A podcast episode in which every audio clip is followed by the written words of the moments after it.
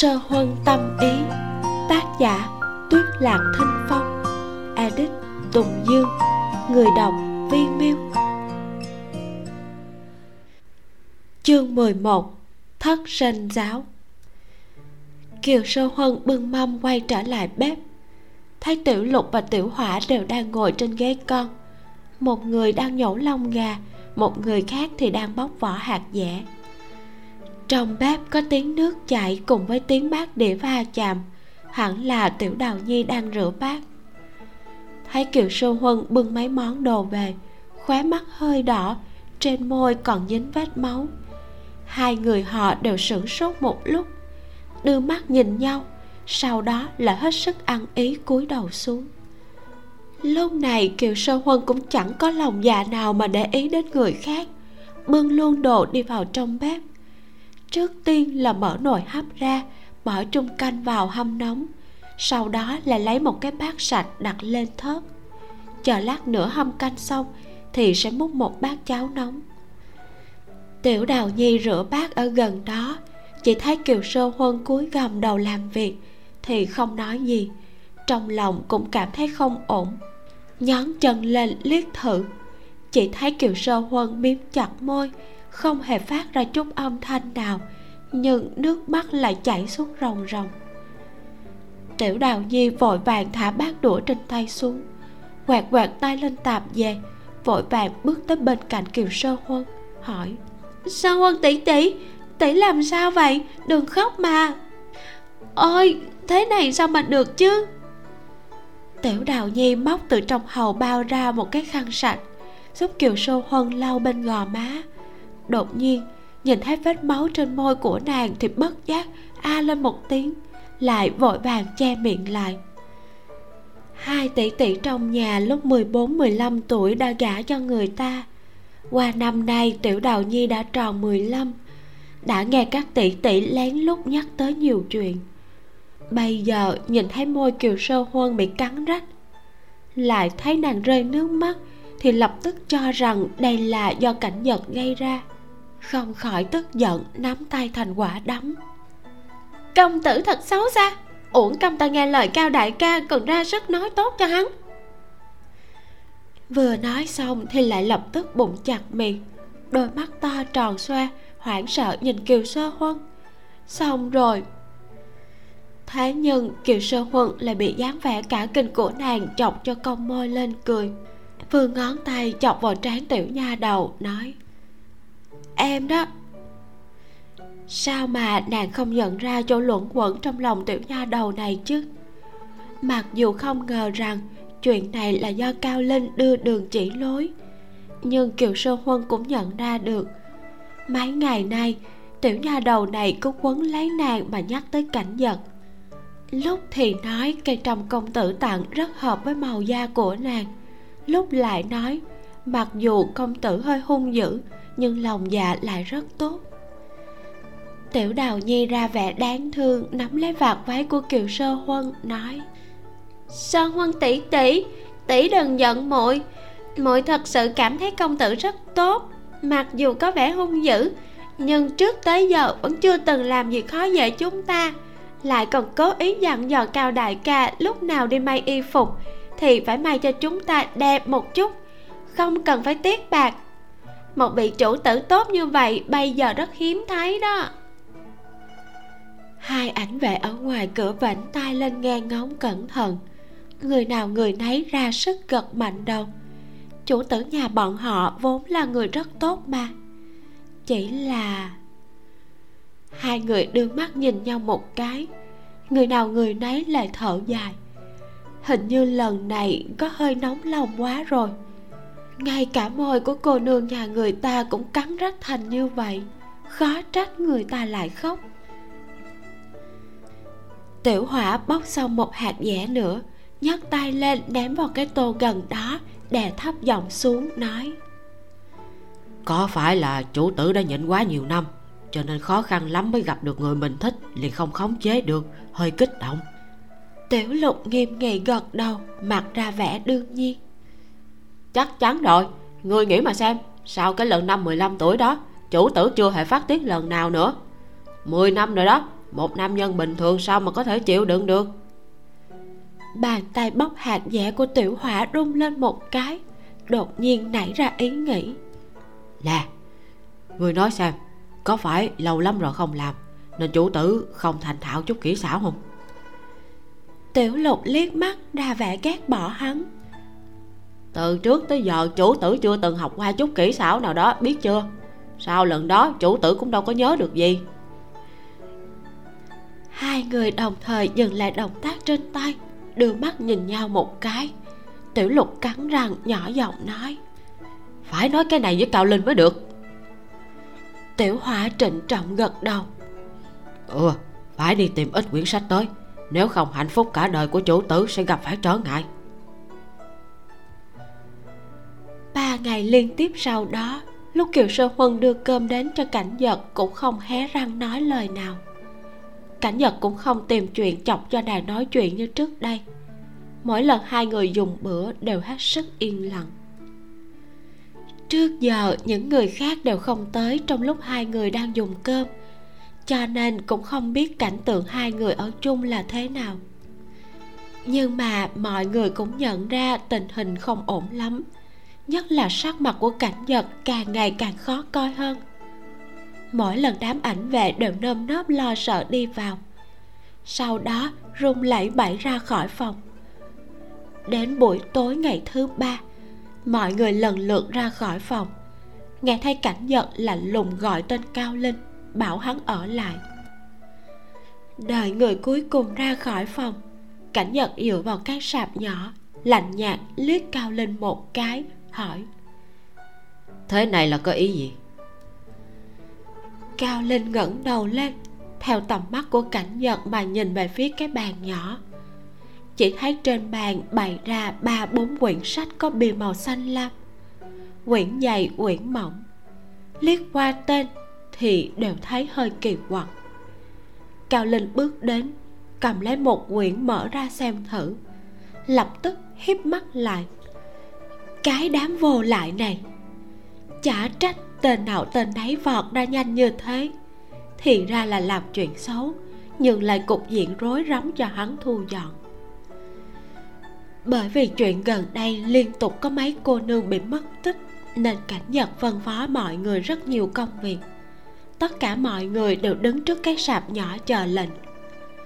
Cảnh nhật nói xong chính sự, vừa mới liếc mắt ra ngoài cửa sổ một lát quay mặt lại lần nữa thì đã thấy mấy quyển sách này bày ra trên bàn. Lật ra xem thử một cái, cảnh nhật liền hất tung mấy quyển sách, lên tiếng bảo cao linh ở lại.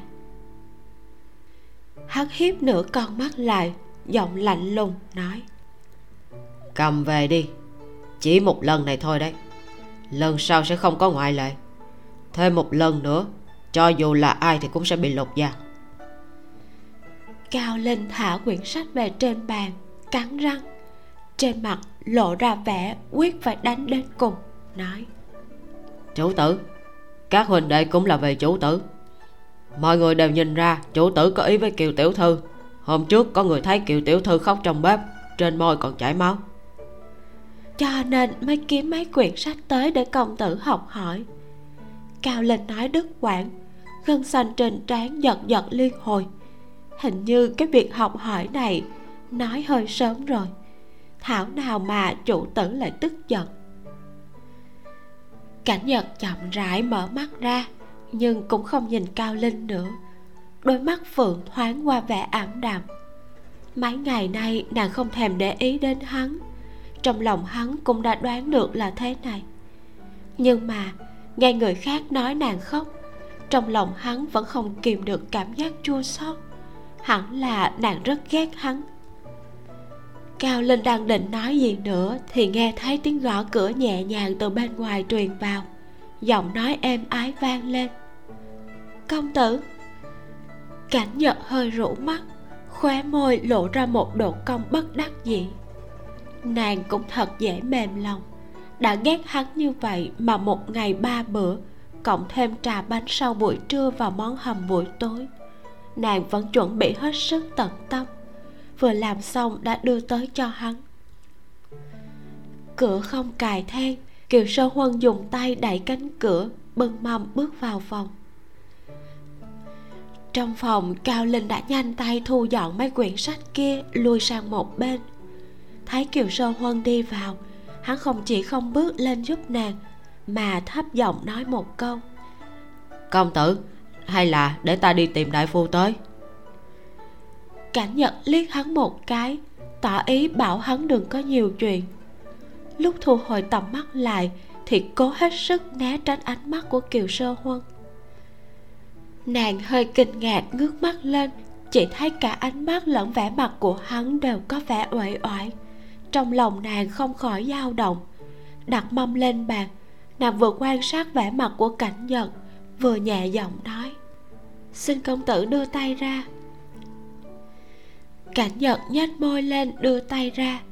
Lần này lòng bàn tay hướng lên trên, lại còn kéo cổ tay áo lên một chút, lộ ra một đoạn cổ tay trắng bóc kiều sơ huân nắm chặt đầu ngón tay mình, vẫn còn hơi lạnh, nhẹ nhàng nói một tiếng thất lễ, sau đó mới vươn ba ngón tay ra đặt lên mạch đập của hắn cao linh có thể nhìn ra tâm tình của chủ tử nhà hắn hiện giờ đang tốt.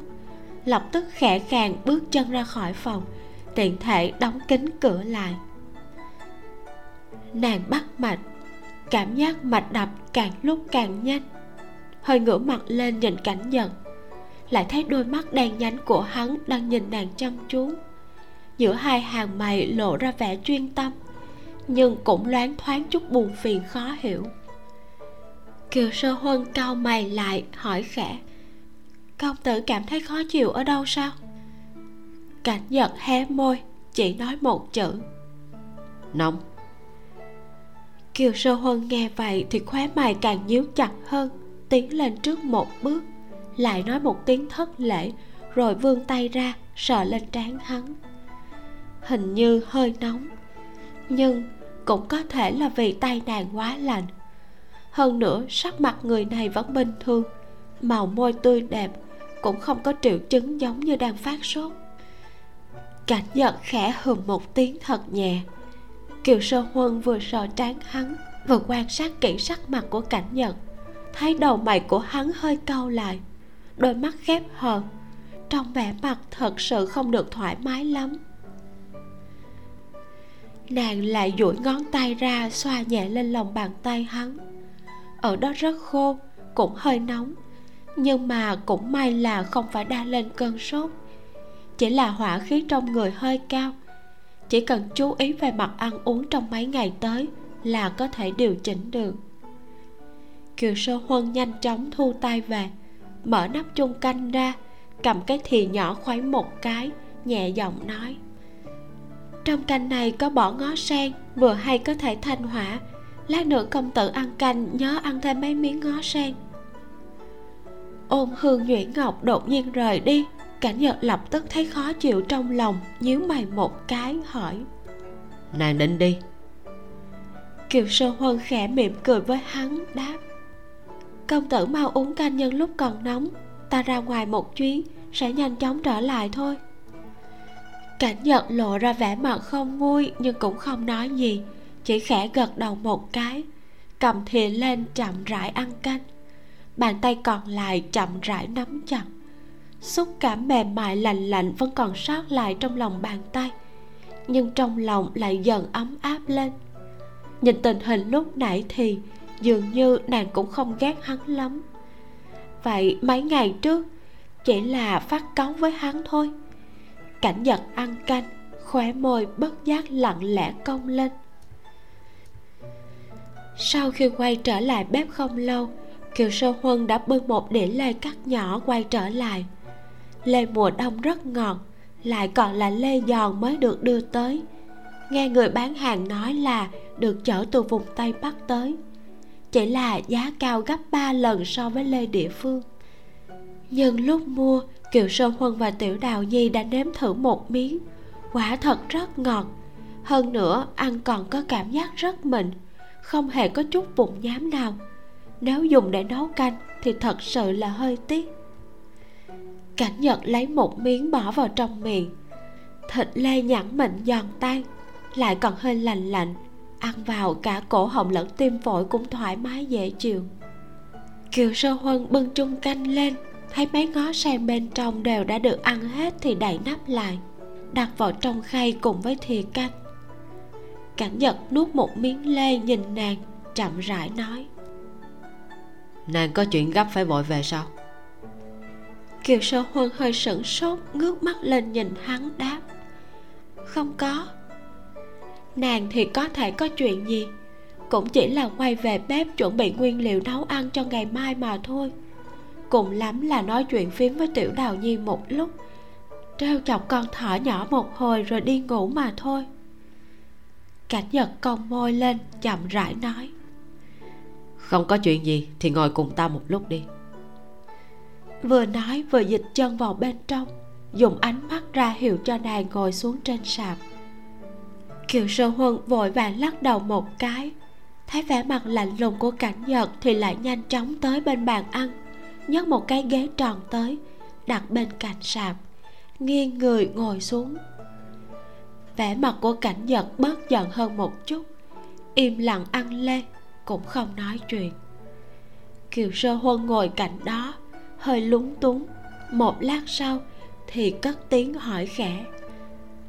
Ta nghe cao đại ca nói, gần đây công tử đang bận giúp phủ nha phá án. Có có manh mối gì sao? Cảm nhận được ánh mắt chăm chú của cảnh giật không biết tại sao kiều sơ huân lại cảm thấy vành tai nóng lên. Vì vậy mới muốn tìm vài lời để nói cũng là để bầu không khí khỏi kỳ lạ như vậy. Cảnh nhật nhìn gò má đỏ ửng của nàng môi hơi cong lên hỏi. Nàng có hứng thú với mấy chuyện thế này à? Kiều sơ huân cẩn thận suy nghĩ một chút lại khẽ gật đầu ta không thạo mấy chuyện này. Chỉ là mấy ngày nay, ra phố luôn cảm thấy trong thành lòng người hoang mang. Có mấy cửa tiệm đã lâu không mở cửa. Hơn nữa, ta còn nghe tiểu đào nhi nói, mấy cô nương bị hại dường như đều chết rất thê thảm. Cảnh nhật trầm ngâm một lúc mới chậm rãi lên tiếng.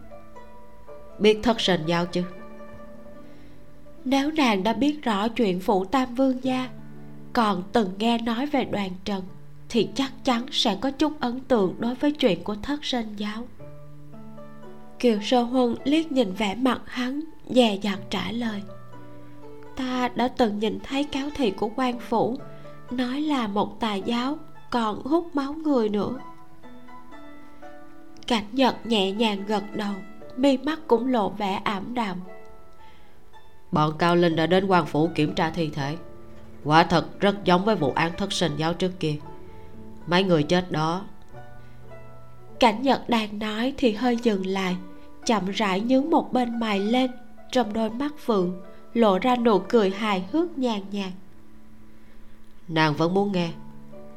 Lát nữa sợ không dám về phòng mình thì làm sao?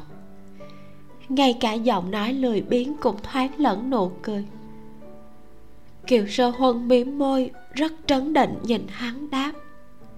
Không đâu. Trong sân nhiều người như vậy, hơn nữa ai cũng có võ nghệ cao cường. Từ trước tới giờ, nàng và tiểu đào nhi đều cảm thấy rất yên tâm, ban đêm ngủ cũng rất ngon giấc. Cảnh giật cong môi lên còn người đang nhánh lấp lấy ánh sáng. Lá gan cũng lớn đấy bình thường đều bày ra dáng vẻ thỏ con ngoan ngoãn trước mặt hắn.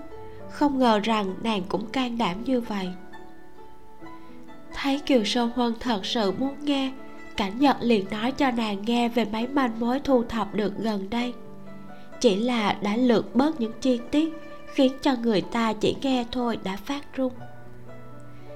Kiều sơ huân nghe rất chăm chú. Đợi cảnh nhật kể xong, nàng liền nhẹ giọng hỏi những cô nương bị bắt đi kia đều mất tích hơn một tháng rồi mới bị giết sao? Cảnh nhật nhẹ nhàng gật đầu nói. Đúng là như vậy. Kiều sơ huân suy nghĩ một chút đột nhiên khẽ thốt lên. Vậy chẳng phải là mấy người của thất sơn giáo kia đều ở trong thành việt châu này? Cảnh nhật nhìn thấy đôi mắt của nàng trợn tròn lên như thỏ con bị dọa cho hoảng sợ thì không khỏi cảm thấy buồn cười nói. Bởi vì phải tìm mục tiêu cho nên chắc chắn phải có một vài người thường xuyên đi đi lại lại trong thành. Thấy đầu mày của kiều sơ huân hơi cao lại dường như hết sức lo lắng cảnh nhật liền cong môi lên cười nàng hỏi. Sao nào? Kiều tiểu thư đang nghĩ đến đầu mối quan trọng nào sao? Kiều sơ huân lắc đầu nhìn cảnh giật với vẻ hơi trách móc. Công tử đừng có lúc nào cũng trêu chọc ta.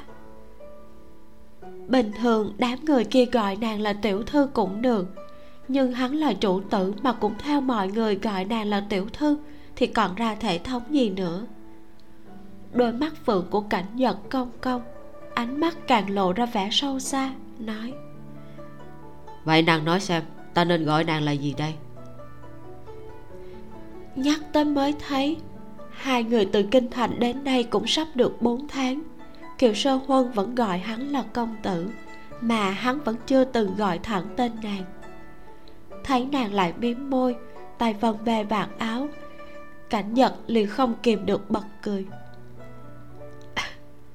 Nàng không cho ta gọi nàng là tiểu thư vậy ta gọi tên nàng được không? Nói xong không đợi kiều sơ huân kịp lên tiếng phản đối cảnh nhật gọi một tiếng. Sơ huân. Chương 12 canh hoa mai. Phía sau phòng cảnh nhật có một suối nước nóng nho nhỏ lại chỉ có một nửa là lộ thiên. Trên nửa còn lại dựng một cái láng.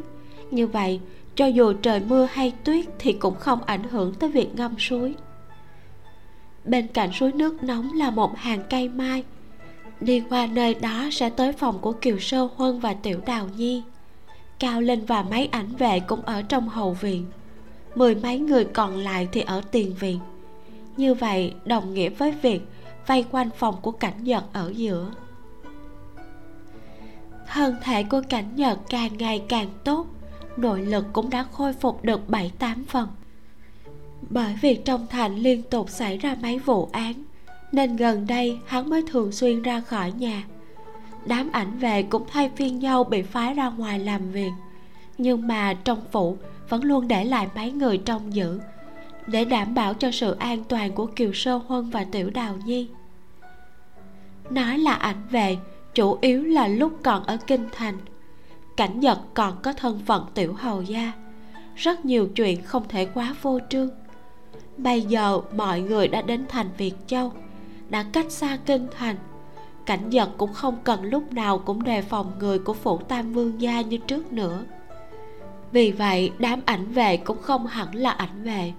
Lúc nào cũng có thể thoải mái ra vào bên cạnh cảnh giật đêm hôm qua có trận tuyết nhẹ. Trong sân phủ một mảng tuyết trắng xóa. Hoa mai bên suối nước nóng cũng rơi lả tả. Tuyết trắng lẫn với cánh hoa hồng phấn trông rất thanh nhã cảnh nhật ăn xong bữa sáng thì ra khỏi nhà. Cao linh và bốn ảnh vệ đi theo. Một số người khác thì bị phái đi điều tra ngầm ở các ngóc ngách trong thành. Đồ ăn sáng là hoành thánh do kiều sơn huân gói. Có hai loại nhân là thịt tươi lẫn khoai từ và thịt tươi cùng ngó sen. Ngoài ra, còn có mấy món chua ngọt và mặn cùng với bánh bao nhân đậu. Tất cả mọi người đều dậy sớm ăn uống no nê, cả người khoan khoái dễ chịu, thỏa mãn đi ra ngoài. Thu dọn bát đũa xong, kiều sơ huân bắt đầu hâm cháo gà. Nàng và tiểu đào nhi, một người cán vỏ một người gói sủi cảo, làm hai nồi sủi cảo nhân thịt lừa đầy ắp. Tiểu đào nhi ở trong bếp trong lửa và nấu cháo.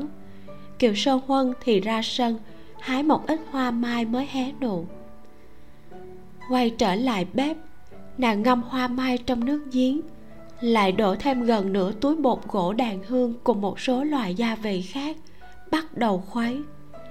Chỉ chốc lát sau, cái chậu nhỏ ngát hương, mùi mai trắng thơm nhiều, mùi bột đàn hương hơi trầm. Hai loại kết hợp lại, sinh ra mùi thơm hết sức độc đáo.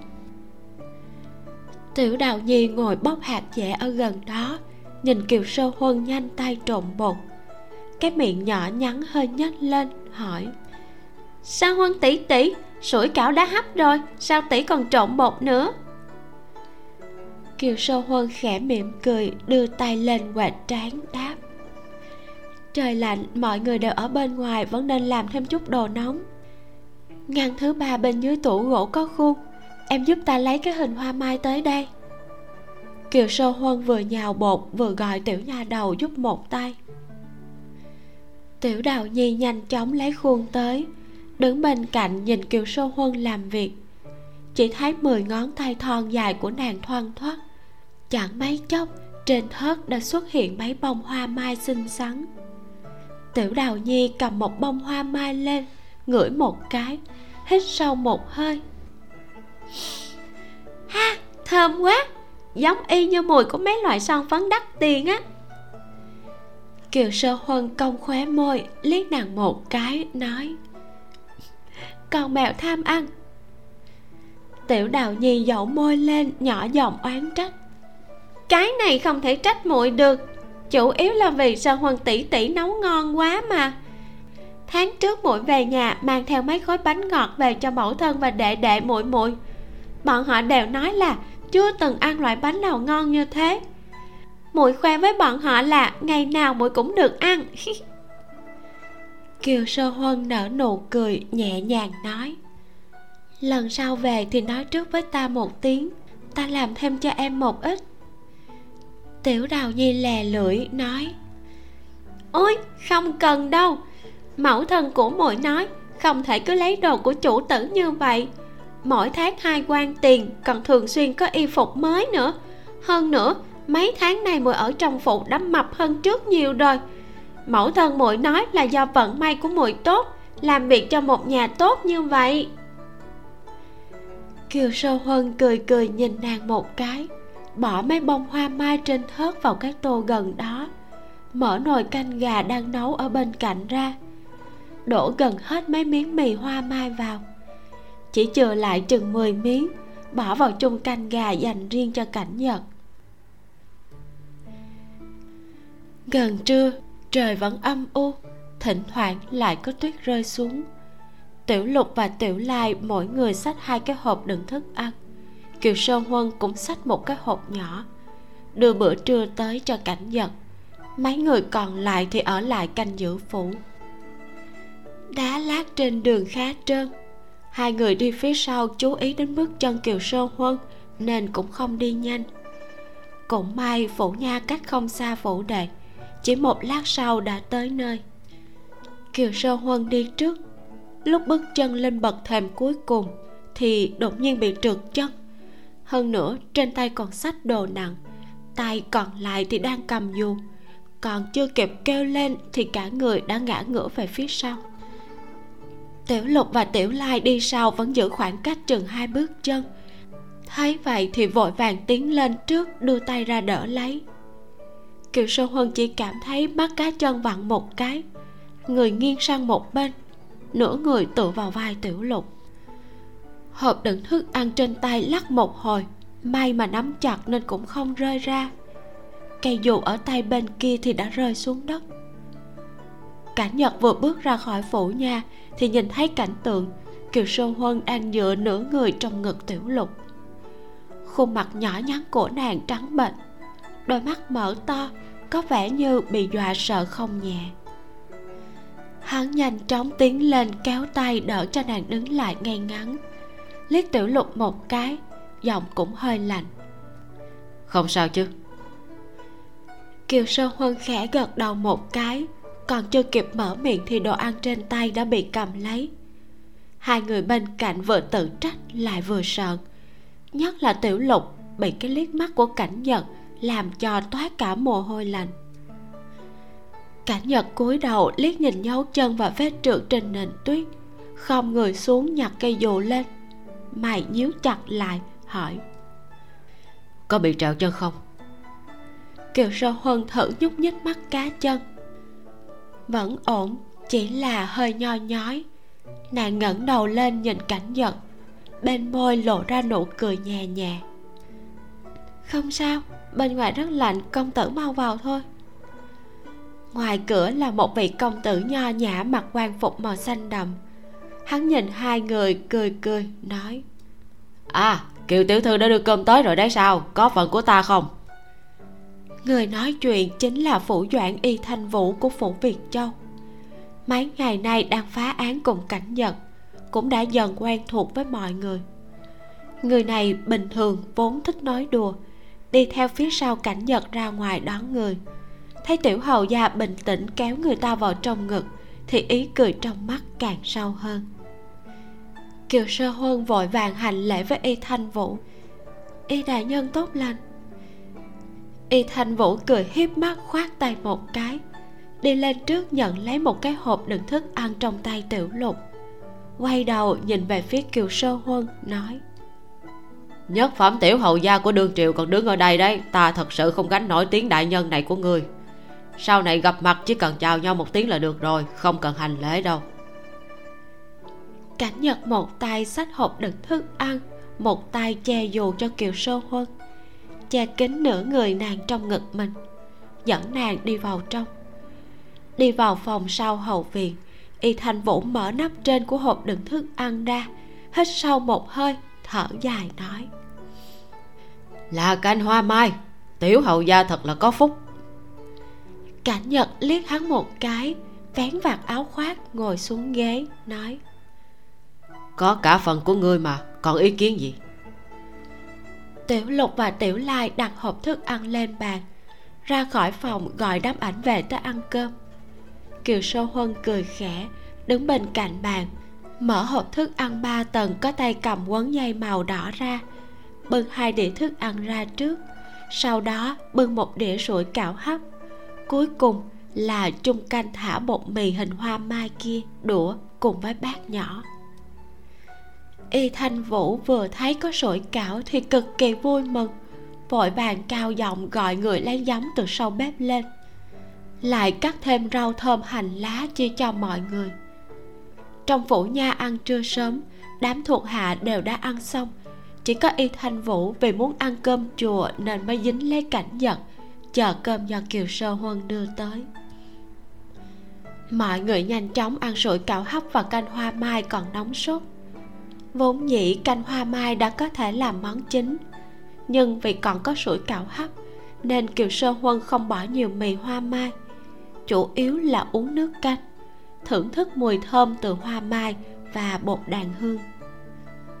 Quả nhiên, canh gà có thêm mùi vị rất khác với ngày thường, lại cắn thêm một cái sủi cảo. Nhân thịt lừa còn nóng hôi hổi, nhân thịt tươi non mặn mà, ăn kèm với giấm chua chua ngọt ngọt rau thơm hành lá cắt nhỏ. Quả thật là cực kỳ ngon miệng. Người ta vẫn nói, trên trời có thịt rồng, dưới đất có thịt lừa. Khen là ở chỗ thịt lừa tươi non hơn những loại thịt khác. Hơn nữa kiều sơ huân điều chế gia vị để ướp thịt rất ngon, càng làm nổi bật thêm sự thơm ngon của thịt lừa kiều sơ huân nấu ăn rất chú trọng tới việc phối hợp dinh dưỡng giữa các loại nguyên liệu và hiệu quả trị liệu của món ăn. Thịt lừa tính hàn nhưng lại bổ khí ít máu, mạnh gần tráng cốt. Hơn nữa hiện giờ trời lạnh, rất phù hợp cho cảnh nhật. Cảnh nhật thấy kiều sơ huân chỉ ăn hai miếng rồi bắt đầu uống canh, thì liền thấp giọng hỏi nàng. Mới ăn thế đã no rồi kiều sơ huân nuốt hết cháo trong miệng, gật đầu một cái, đáp, no rồi, công tử phải vất vả phá án, nên chú ý ăn nhiều một chút. Trong lúc dùng bữa, hai người cũng nói chuyện nhiều hơn trước kia. Cảnh nhật dần dần cũng biết có chừng có mực, không còn chọc cho nàng nói không nên lời như trước nữa. Bây giờ, nghe kiều sơ huân chủ động khuyên mình ăn nhiều, trong lòng hắn hết sức vui vẻ tìm chuyện để nói. Hoa mai ở đâu ra vậy? Kiều sơ huân nhẹ mỉm cười đáp lại. Hái ở ngay trong phủ bên cạnh suối nước nóng. Chắc là công tử không để ý sáng nay mai đã nở rất nhiều rồi. Cảnh nhật nhếch môi lên lộ ra nụ cười đầy ý tứ sâu xa. Vậy sao? Ta thật sự không để ý. Nghĩ một chút hắn lại cười nói làm chút rượu hoa mai đi vừa vặn đầu xuân năm tới có thể uống. Kiều sơ huân cười nhẹ gật đầu. Ừ, được. Trong sân đã chôn 10 bình rượu hoa quế 7 bình rượu hoa cúc. Sau này có loài hoa nào thích hợp để cất rượu thì đều có thể hái về. Như vậy sang năm sau mọi người đã có thể uống rượu đủ thứ mùi vị cũng có thể làm được nhiều loại đồ ăn ngon chừng 10 ảnh về trong phòng dường như cũng đã quen với việc. Lúc ăn cơm thì giọng điệu của chủ tử sẽ nhẹ nhàng, ôn hòa hơn bình thường.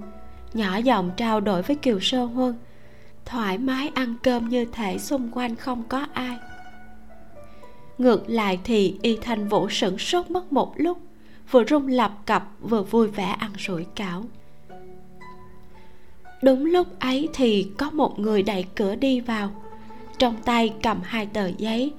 Thấy cả đám người hoặc đứng hoặc ngồi đều đang ăn cơm, thì không khỏi ngay người ra. Y thành vũ bưng bát uống một hớp canh, vừa nhai miếng mì hoa mai mềm dẻo thơm lừng, vừa cười ha ha chào hỏi. Ha ha, sở hồi, tới đây. Làm việc tới tận trưa, còn chưa ăn cơm phải không? Mau, tới đây nếm thử tài nghệ của kiều tiểu thư. Đảm bảo người ăn một miếng sẽ không còn muốn đụng tới cơm nước trong nhà môn nữa cảnh nhật liếc mắt nhìn y Thanh vũ một cái. Ánh mắt có vẻ uy hiếp. Có muốn ăn cơm nữa hay không hả? Có phải mấy ngày nữa còn muốn kiều sơ huân bao hết cơm nước trong nha môn luôn không hả? Y thanh vũ nghiêng người, vội vàng che cái bát lại, đôi mắt cong cong nhìn tiểu hầu gia, cười vô cùng tha thiết, muốn muốn. Trong lòng lại thầm le lưỡi. Tiểu hầu gia đau lòng cho mỹ nhân kìa sở hồi hành lễ với cảnh nhật và đại nhân nhà mình xong thì thờ ơ trả lời. Đa tạ đại nhân quan tâm ta đang rồi. Nói xong lại đi lên trước đặt tờ giấy trong tay lên trên án thư của y thanh vũ nói tiếp. Đại nhân cứ ăn xong rồi hắn xem. Nói xong thì khẽ gật đầu với mọi người quay lưng đi ra. Cảnh nhật nhìn theo bóng lưng thiếu niên như có điều suy nghĩ. Môi hơi miếm lại liếc mắt nhìn người bên cạnh một cái nói thiếu niên trẻ tuổi mà lại chín chắn đúng mực. Ý là dưới tay người cũng có mấy người đáng tin cơ đấy. Y thanh vũ cười hiếp mắt vẻ mặt đầy tự hào. Bọn vét được từ chỗ lý bá bá ở hàng châu đó. Đám ảnh vệ đang uống canh đều giật giật khóe mắt. Chuyện bòn vét này đáng để tự hào lắm sao kiều sơ huân cũng bị dáng vẻ của y thanh vũ chọc cho hơi cong cong khóe môi. Cảnh giật hơi xoay mặt một cái. Thấy vẻ mặt cong môi cười dịu dàng như vậy của nàng, thì trong lòng bất giác lay động, nhưng lại có chút bực bội. Buồn cười thế sao? Chương 13 vịt nướng chay. Hai ngày liên tục tuyết rơi dày đặc thế nhưng hoa mai trong sân lại khoe sắc rực rỡ. Mỗi ngày thức dậy, kiều sơ huân đều hái một ít mai đã nở rộ, giữ lại để làm rượu hoặc là nấu canh. Trời càng ngày càng lâu sáng, may mà giờ dần mỗi ngày, đám ảnh vệ thay ca đều thắp thêm hai ngọn đèn lồng. Lúc kiều sơ huân dậy, đã có thể mang theo ánh sáng đi ra ngoài sân. Lúc múc nước rửa mặt cũng tiện hơn rất nhiều rửa mặt, chải tóc xong vẫn còn sớm. Nàng xách giỏ trúc đi vào rừng mai, chọn những chạc cây rậm rạp. Cánh tay khoác giỏ trúc níu nhánh cây xuống thấp hơn. Tay còn lại nhanh chóng hái những bông hoa đã hoàn toàn nở rộ. Để lại những bông còn chưa nở bung hoặc mới chỉ là nụ hoa còn chưa hé. Bàn chân dẫm trên nền tuyết, thỉnh thoảng dịch bước chân về phía trước, phát ra âm thanh khe khẽ đầu ngón tay nhẹ nhàng chạm lên cánh hoa mềm mại. Chóp mũi thưởng thức hương thơm nhiều dịu tươi mát. Mặc dù bận rộn, nhưng tâm trạng của nàng vẫn rất tốt. Cúi đầu liếc nhìn giỏ trúc treo dưới khuỷu tay, thấy hoa mai đã phủ kín một tầng. Nàng cong môi xoay người quay trở về bếp. Đổi giỏ trúc sang tay khác, chẳng biết từ lúc nào sau lưng đã có một người đôi ủng theo hoa văn sẫm màu, áo choàng gấm màu xanh lam viền bạc. Kiều sơ huân vội ngẩng đầu lên, giọng không khỏi kinh ngạc. Công tử?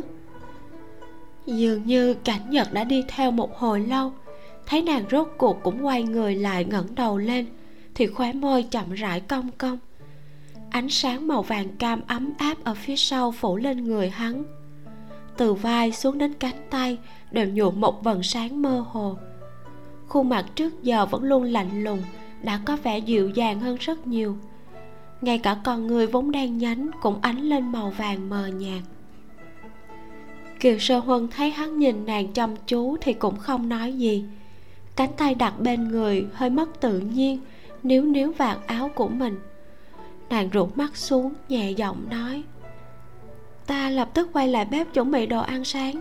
Sáng sớm gió lạnh, công tử vẫn nên vào nhà đi thôi khóe môi của cảnh giật càng cong hơn mắt hơi hiếp lại nhìn động tác nhỏ trên tay nàng hỏi. Không hái nữa sao? Kiều sơ huân lại nhìn vào những cánh hoa trong giỏ trúc khẽ gật đầu một cái. Ừ, mỗi ngày hái một ít cánh mới nở là được hơn nữa hiện giờ vẫn còn sớm trong phủ lại không có nhiều mai. Thứ nhất hái nhiều mai cũng không dùng hết sẽ rất đáng tiếc. Thứ hai trong phủ chỉ có chừng mười mấy gốc mai. Nếu hái cho trơ trội cả thì thật sự là không dễ nhìn chút nào. Nàng không nói rõ nhưng cảnh nhật lại nghe ra. Vươn tay lấy giỏ trúc đến nhìn thử chậm rãi nói ở ngoài ô thành nam có một vườn mai phong cảnh không tệ. Chờ qua mấy ngày này ta dẫn nàng đi hái. Kiều sơ huân hơi ngay người ra nhìn hắn không hiểu ý cho lắm hỏi. Công tử muốn thưởng mai sao? Hay chỉ đơn thuần là muốn giúp nàng hái mai? Nếu là vé sau thì không cần phải phí công sức như vậy. Mặc dù trong phủ không nhiều mai nhưng mỗi ngày chỉ hái một ít vẫn dư sức dùng để cất rượu và làm đồ ăn. Cảnh giật khẽ liếc nàng một cái nói. Nàng không muốn đi. Kiều sơ huân ngẹn lời gật đầu không phải, mà lắc đầu cũng không phải. Đi hay không thì nàng đều không có ý kiến gì. Chỉ là nếu cảnh nhật nổi hứng muốn thưởng mai, thì nàng thật sự không nên làm phật ý hắn. Trong lòng đang ngập ngừng, kiều sơ huân vươn tay ra định lấy giỏ trúc về. Cánh tay vươn ra lại bị hắn cầm lấy. Giọng nói của hắn cũng ấm áp hơn lúc nãy tay lạnh như vậy còn đi hái hoa, bị cống thì phải làm sao? Hắn vừa nói, vừa dùng đầu ngón tay xoa nhẹ lên bàn tay lạnh buốt của nàng. Cổ tay dùng lực kéo nàng lại gần hơn một chút. Kiều sơn huân cảm thấy gò má nóng lên, không ngừng muốn rút tay ra, nói không không không sao đâu, lát nữa quay vào nhà là ổn thôi. Cảnh nhật thuận tay ném giỏ trúc xuống dưới đất kéo luôn cả bàn tay còn lại của kiều sơ huân, đưa lên trước mặt quan sát tỉ mỉ. Mấy vết thương nhỏ lúc trước đều không còn, da thịt trên tay trơn mình. Xem ra nàng vẫn thường xuyên dùng chai thuốc kia. Mười ngón thon dài, chỉ là hơi xanh xao ngay cả mu bàn tay cũng mơ hồ có màu tím tái. Ngón tay cái của hắn khẽ vuốt qua mu bàn tay bàn tay ấm áp của hắn bao bọc lấy tay nàng, chậm rãi vuốt ve. Bất ngờ chạm phải một vết chai mỏng bên trong ngón trỏ, hắn hơi nhíu mày lại. Lúc đầu kiều sâu huân chỉ chú tâm nhìn nhỏ trúc đựng cánh hoa bị cảnh giật ném xuống một cách không thương tiếc. Thấy những cánh hoa bị đảo lộn, nhưng cuối cùng cũng không rơi ra ngoài. Vừa mới yên tâm thì đã bị hành động tiếp theo của hắn làm cho trong lòng chấn động đầu mày trắng nõn nhăn lại, mười ngón tay hơi gập xuống không ngừng rụt cổ tay về. Công tử, đã khá nhiều ngày nay hai người ở gần rất hòa hợp. Cảnh nhật không còn buông lời chọc ghẹo nàng như trước kia. Cả lời nói lẫn cử chỉ đều rất quy củ.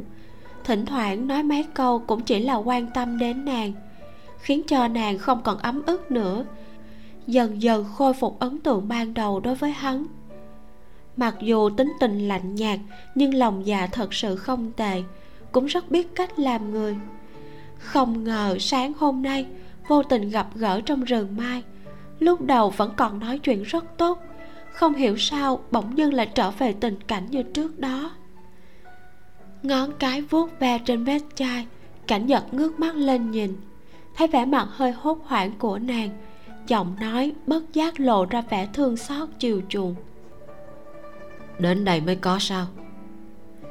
Nhìn vị trí hẳn là do cầm dao mà có. Hơn nữa vẫn còn rất mỏng chắc chỉ mới xuất hiện tầm hai ba tháng nay. Mí mắt của kiều sơ huân khẽ rung lên. Bàn tay vẫn cố rút ra nhưng lại không dám có quá nhiều tiếp xúc. Hơi luống cuốn đáp lại không sao đâu, nấu cơm lâu thì thành như vậy thôi. Đang nói thì nghe thấy ở phía xa xa vang lên giọng nói hơi sợ sệt của tiểu đào nhi. Sao hoan tỷ tỷ?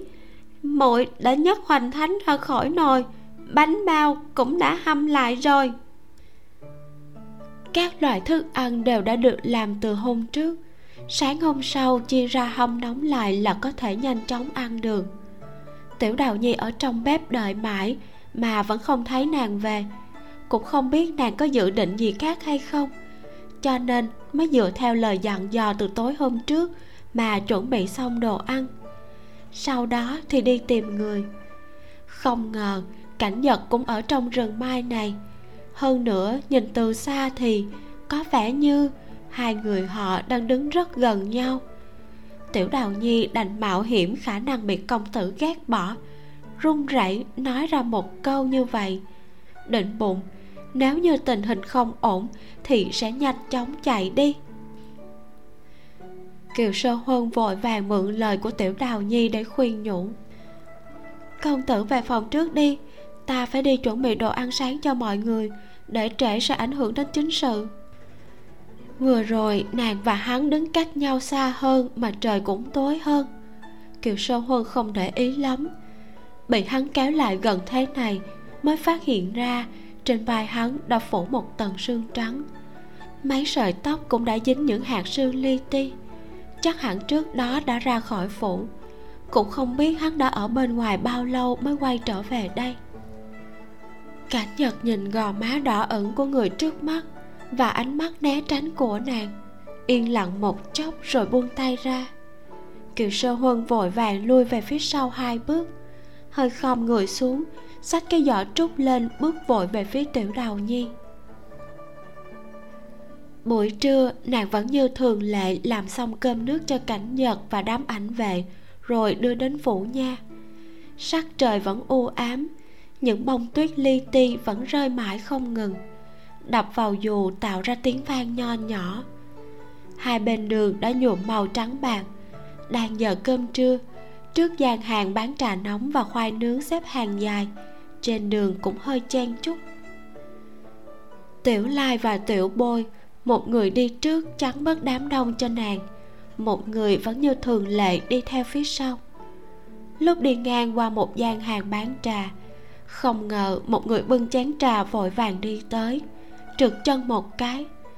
Người nọ ôi chao một tiếng chén trà đã rời khỏi tay, hướng thẳng về phía nàng. Sau đó nghe một tiếng phịch. Người nọ nằm ngã ngửa mặt hướng lên trời, đôi mắt lo lắng nhìn về phía kiều sơ huân. Tiểu bôi sau lưng nhanh chóng kéo nàng qua một bên. Tiểu lai đi đằng trước thì xách hộp đựng thức ăn trong tay lên chặn lại. Nước trà nóng hổi chỉ chớp mắt đã vẩy ra đầy đất có một ít còn văng đến ủng của tiểu lai. Chén trà cũng rơi xuống vỡ vùng người nọ ước chừng chỉ mới 20 tuổi, ăn mặc kiểu thư sinh. Thấy tình huống như vậy thì vội vàng cố đứng dậy, cũng không lo phủi sạch tuyết trên người, đi lên trước vái mấy người một cái thật mạnh, hơi run rẩy nói. À thật sự xin lỗi, vừa rồi tiểu sinh đi quá nhanh, không chú ý nhìn đường, đã để tiểu thư bị sợ hãi rồi cũng may hai vị đại ca thân thủ lợi hại. Nếu không để tiểu thư bị bỏng lại gặp trời tuyết giá lạnh thế này tiểu sinh thật sự là có lỗi. Tiểu lai quét mắt quan sát hắn ta. Ánh mắt lạnh thấu xương. Sau đó lại đưa mắt trao đổi với tiểu bôi. Tiểu bôi lạnh giọng cắt đứt lời tạ lỗi lặp đi lặp lại của thư sinh trẻ tuổi kia. Được rồi sau này đi đường nhớ chú ý một chút kiều sơ huân khẽ mỉm cười gật gật đầu với hắn ta. Tỏ ý không sao. Vừa rồi quả thật nàng bị dọa cho sợ hết hồn. Cũng may bên cạnh có hai ảnh vệ nên không hề hấn gì. Chỉ là người này. Ba người tiếp tục đi về phía trước. Tiểu lai nghiêng đầu nhìn nàng một cái nhẹ giọng hỏi. Kiều tiểu thư không bị dọa sợ chứ? Kiều sơ huân lắc đầu trên mặt vẫn còn vẻ nghi hoặc nói không sao người vừa rồi. Tiểu bôi đưa mắt trao đổi với tiểu lai sau đó nhẹ giọng đáp chẳng qua chỉ là một kẻ lỗ mãn mà thôi kiều tiểu thư không cần quan tâm. Kiều sơ huân quay mặt qua nhìn hắn nhếch môi lên nhưng không nói gì. Vừa rồi lúc người nọ chắp tay tạ lỗi nàng thấy rõ vết chai giữa hộ khẩu và ngón tay của hắn đó không phải là thứ mà một thư sinh sẽ có. Đến phủ nha thì thấy cảnh giật và y thanh vũ đã đứng đợi bên ngoài cửa lớn. Y thanh vũ nhướng mày dựa vào cửa dáng vẻ uể oải nói kiều tiểu thư đã tới rồi. Ta cả đêm qua không ngủ cơm sáng cũng chưa ăn chỉ chờ bữa cơm trưa này của người cứu giúp. Cảnh nhật bước lên nhận lấy hộp đựng thức ăn trong tay kiều sơ huân tay kia vòng qua thắt lưng nàng ôm người đi thẳng vào trong. Không để cho người nào đó có cơ hội đáp lời vấn an. Vừa đi vừa quăng cho y thành vũ một ánh mắt lạnh lùng nói lúc sáng đã cho người thời gian ăn sáng là chính người không ăn. Bây giờ lại đi cáo trạng trước mặt nàng là có ý gì? Thật sự định sau này cứ đến nhà hắn ăn chật sao? Y thành vũ cười ha ha một tiếng đưa tay ra nhận lấy hộp thức ăn từ trong tay một ảnh vệ chạy lăn xăng bên cạnh ánh mắt đầy vẻ nịnh hót nói kiều tiểu thư ta nghe nói hoành thánh của cô gói ăn cực kỳ ngon lại còn có nhân thịt lẫn ngó sen nữa đúng không? Kiều sơ huân khẽ mỉm cười ôn tồn đáp lại nếu y đại nhân thích ăn không cần phải để ý đến hắn.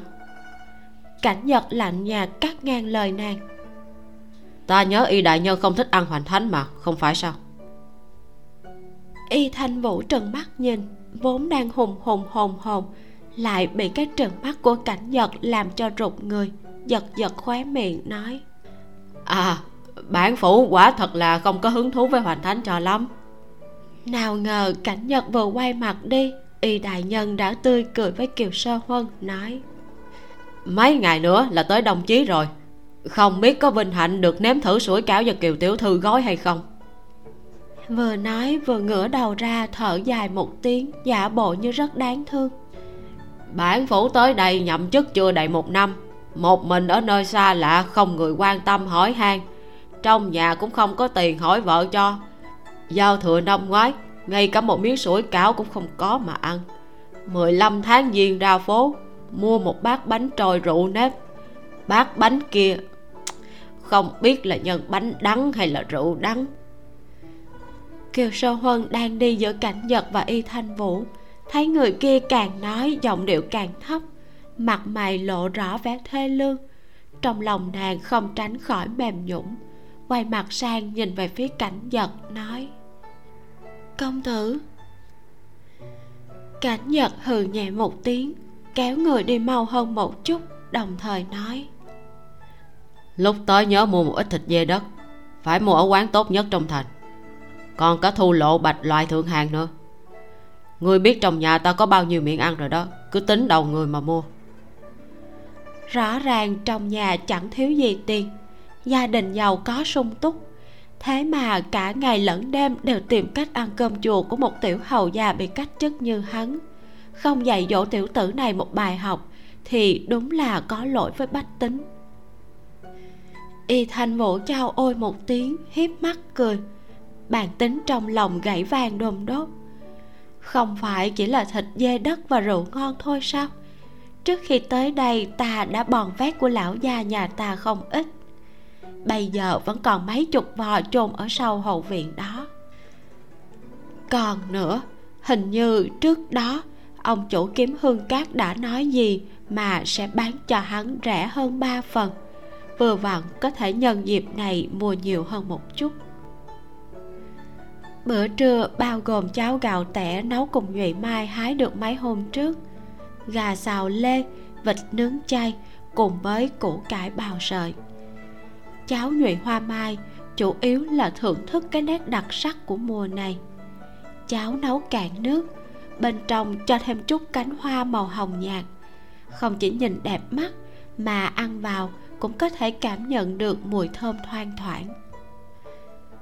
Gà xào lê coi như là món chính của hôm nay. Thịt gà được thái mỏng, dùng mỡ lợn xào qua trước, đảo vài lần. Sau đó cho thêm dầu mè, muối, gừng giã nhỏ cùng với bột hoa tiêu. Cuối cùng thêm tuyết lê thái mỏng, ít lá hương thảo, xào chung với lửa lớn. Thịt gà trộn lẫn với vị thanh mát của lê và mùi thơm của hương thảo. Ăn vào lại cảm nhận được một thứ mùi vị khác lạ. Khẩu vị không tính là đậm đà, là món xào quen thuộc ở vùng giang nam vào mùa thu và mùa đông. Vịt nướng chay lại là một món ăn chính thống ngon miệng. Khoai từ được hấp chín, cắt thành từng miếng, dùng bán đầu gói lại chiên lên. Thêm dầu, rượu, đường, gừng đợi cho đến khi màu đã hơi đỏ thì vớt ra. Mặc dù là món chay, nhưng mùi vị rất nồng đậm. Cùng món gà xào lê thì là một mặn, một nhạt, một chay, một mặn, ăn kèm với nhau cực kỳ đưa cơm.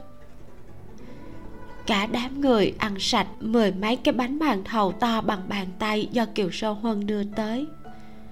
Lại còn nói gót y thanh vũ quét sạch nhà bếp của phủ nha cứ thế, ăn hết thùng cơm mà lão đầu bếp vừa mới nấu xong để chuẩn bị làm bánh gạo, khiến cho lão tức giận đến mức dậm chân thình thịch. Cảnh nhật cũng chẳng thèm để ý đến bọn thuộc hạ, mặc kệ cho bọn họ gây chuyện với y thanh vũ. Hắn và kiều sơ huân ngồi trong phòng, chậm rãi ăn cháo nhụy mai, nói về mấy quán cơm hoặc nơi chốn khá đặc sắc của thành việt châu kiều sơ huân ngồi bên cạnh lặng lặng nghe, thỉnh thoảng góp vào vài câu. Ngoài cửa sổ, gió lạnh gào thét. Thế nhưng trong phòng lại hết sức ấm áp, ấm tận lòng người. Chương 14 bánh trôi ngũ sắc. Chạng vạn tối hôm sau, cảnh giật phái cao lên về nhà báo với kiều sô huân một tiếng rằng có lẽ phải bận rộn đến khuya mới có thể về. Không cần chờ bọn họ về ăn tối. Nói là đã bắt được mấy nghi phạm, hiện đang mở phiên thẩm vấn. Cao linh chỉ nói qua loa, vội vội vàng vàng đến phòng của cảnh nhật lấy đồ, rồi quay trở lại nha môn. Trong phủ, chỉ còn lại kiều sơ huân và tiểu đào nhi cùng với ba ảnh về. Tiểu đào nhi vừa bưng đồ ăn ra ngoài vừa chung miệng lên than phiền. Công tử cũng thật là không về ăn cũng không nói sớm một chút. Chúng ta bận rộn cả buổi chiều làm nhiều thức ăn như vậy bây giờ không phải là lãng phí hết rồi sao? Tiểu phản ở bên cạnh cười hì hì tiếp lời. Không sao không sao. Bọn ta nhất định sẽ ăn sạch sẽ tuyệt đối không lãng phí đâu. Tiểu lô liếc hắn một cái thấp giọng nói. Đồ đần không thấy chung canh còn đang trên lọ sao? Từ trước tới giờ bữa tối của chủ tử đều được kiều tiểu thư làm riêng. Tiểu vãn à một tiếng liếm liếm môi lấy can đảm ngập ngừng nói một câu. Hay là người muốn cũng không được. Tiểu bôi đang đứng trước cửa chờ hai người lấy tay búng lên trán tiểu vãn một cái giơ tay ra nhận lấy một cái khay nói. Để chủ tử biết được thì giết người luôn đó tiểu vãn nhanh tay nhanh chân buông tô canh trong tay xuống. Xoa xoa cái trán bị búng cho đỏ ẩn dẫu môi lên đầy vẻ oan ức nói. Cái gì thế? Ta chỉ muốn nói là nếu không lát nữa ăn cơm xong chúng ta đưa đồ đến cho tủ tử mà. Kiều sơ huân đi ở sau cùng các khay trên tay bày năm bát cháo nóng hổi. Tiểu lô thả mấy thứ trong tay xuống vội vàng quay người lại đón lấy. Nàng nói cảm ơn lại cong môi cười với ba người. Ừ, chúng ta ăn thôi, bên chỗ công tử sẽ có người lo mà. Nhìn dáng vẻ lúc nãy của cao linh giống như có người nào đó rất quan trọng đã tới việt châu. Cảnh nhật không chỉ bận biểu chuyện vụ án, mà sợ là còn tránh không được phải xả giao với người ta. Mấy người lục tục ngồi vào bàn. Tiểu vãn gắp một miếng xương sườn, vừa hiếp mắt ăn, vừa cất tiếng an ủi kiều sơ huân bằng giọng nói không rõ ràng. Kiều tiểu thư cô yên tâm. Công tử thích nhất là đồ ăn của cô làm. Cùng lắm là lát nữa công tử về. Cô hâm nóng lại đồ ăn cho ngài. Hâm thêm bầu rượu. Ngồi cùng ngài một lát. Tiện thể tán gẫu một chút. Hôn môi cũng được. Tiểu bồi dùng đũa gõ xuống trán hắn lên mặt dạy dỗ nói. Đang ăn thì đừng có mở miệng nói chuyện làm như thể ảnh về bọn họ chẳng có quy củ phép tắc gì ấy. Tiểu đào nhi ăn nửa bát canh nóng, môi đỏ lên, đôi mắt mở to, nói. Tiểu lô ca ca, mấy người công tử bắt được đám người xấu kia rồi sao? Tiểu lộ gật đầu một cái, thấy kiều sơ huân cũng quay sang nhìn thì lên tiếng giải thích. Thật ra thì tối hôm qua đã bắt được một người sau đó công tử và y đại nhân bày mưu nghĩ ra được một kế sách. Dụ mấy người còn lại mắc câu. Trước đó đã lục soát nắm được chứng cứ rồi. Hôm nay cũng đã bắt được một con cá lớn. Chắc hẳn là vụ án sẽ nhanh chóng kết thúc thôi. Kiều sơ huân mỉm cười nhẹ nhàng. Ngay từ đầu, nàng đã nghĩ, có người thông minh như cảnh nhật hỗ trợ thì chắc chắn sẽ chẳng mất nhiều thời gian để phá án. Tiểu vãn nhân lúc mọi người đang nói chuyện, nhanh chóng ăn hết một bát cơm bắt đầu xới tới bát thứ hai, cười hì hì nói. Kiều tiểu thư à tối nay làm bánh trôi cho công tử đi. Trước kia chỉ cần gặp chuyện gì muốn ăn mừng, thì công tử đều bảo bọn ta đến mua bánh trôi của túy giang nam ở phía đông thành biện kinh về ăn đó. Hai người khác cũng gật đầu phụ hòa. Tiểu bôi còn lộ ra một nụ cười nhẹ, nói. Lần trước kiều tiểu thư nấu bánh trôi rượu hoa quế rất ngon hai hôm trước lúc ra ngoài cùng bọn ta công tử còn nhắc tới. Thật ra thì lúc đó nhìn thấy bên đường có sạp hàng nhỏ bán bánh trôi. Tiểu lục thấy cảnh nhật cứ nhìn chằm chằm thì chủ động nói là muốn mua cho mọi người một bát nếm thử xem. Nào ngờ cảnh nhật cong môi lên cười khoát tay một cái rồi nói một câu. Ở nhà có rồi tất cả mọi người đưa mắt nhìn nhau, ăn ý ngậm miệng lại. Ở nhà có cái gì? Ở nhà có đồ ăn của kiều tiểu thư nấu. Dù sao, bây giờ, chủ tử nhà bọn họ cũng chẳng để tâm đến đồ ăn nhà người khác nữa rồi. Trong lòng, chỉ có cơm canh ngon ngọt của kiều tiểu thư mà thôi. Kiều sơ huân cười đáp, được, lát nữa ta sẽ đi chuẩn bị ngay chỉ là có lẽ đến khi hắn về thì đã khuya lắm rồi. Kiều sơ huân cũng không ngại. Dù sao thì hôm nay trời cũng lạnh. Bánh trôi làm xong đậy kính trên bàn. Ngày mai luộc lên ăn cũng không có vấn đề gì. Đêm đó, nàng làm được 50 cái bánh trôi ngũ sắc, luộc một phần cho mấy người tiểu đào nhi ăn trước cái gọi là bánh trôi ngũ sắc chính là dùng bột nếp với năm loại màu sắc khác nhau làm vỏ. Bên trong cũng có năm loại nhân khác nhau. Theo thứ tự là thịt, bột đậu xanh, hoa hồng, mè đen cùng với hoa quế. Có ngọt, có mặn. Màu sắc cũng đa dạng, nhìn rất đẹp mắt, ăn vào cũng rất ngon miệng từ trước đến giờ, kiều sô huân làm đồ ăn luôn rất tỉ mỉ. Vì vậy, nhân bánh rất mịn, ăn không hề cảm giác được chút cặn nào. Mùi vị cũng tinh tế hơn so với các quán bên ngoài. Thịt được ướp gia vị từ trước, trong đậu xanh thì bỏ thêm ô mai, trong hoa hồng và hoa quế thì bỏ thêm nhân lạc giả vụn, trong hạt mè thì có bột củ sen mấy ảnh vệ vừa ăn vừa khen tay nghề của kiều sơ huân. Còn dư lại mười mấy cái đậy kính trên bàn. Chờ cảnh nhật về sẽ luộc lên làm bữa khuya cho hắn. Thế nhưng, mãi đến giờ tí mà vẫn chưa thấy người về. Tiểu đào nhi đã ngủ gà ngủ gật, đầu gác trên khuỷu tay, thỉnh thoảng lại gục xuống, nhìn cực kỳ buồn cười kiều sơ huân ôm con thỏ nhỏ trong ngực, đứng dậy đi tới bên cạnh tiểu đào nhi, vỗ lên cánh tay của nàng một cái, nói dậy nào, chúng ta về phòng ngủ thôi. Tiểu đào nhi xoa mắt, đang buồn ngủ nên mơ mơ màng màng, ngoan ngoãn đứng dậy kéo vạt áo của kiều sơ huân. Nàng dắt tiểu nha đầu, dập tắt lửa, thổi đèn. Hai người từ nhà bếp quay trở về hậu viện trở về phòng.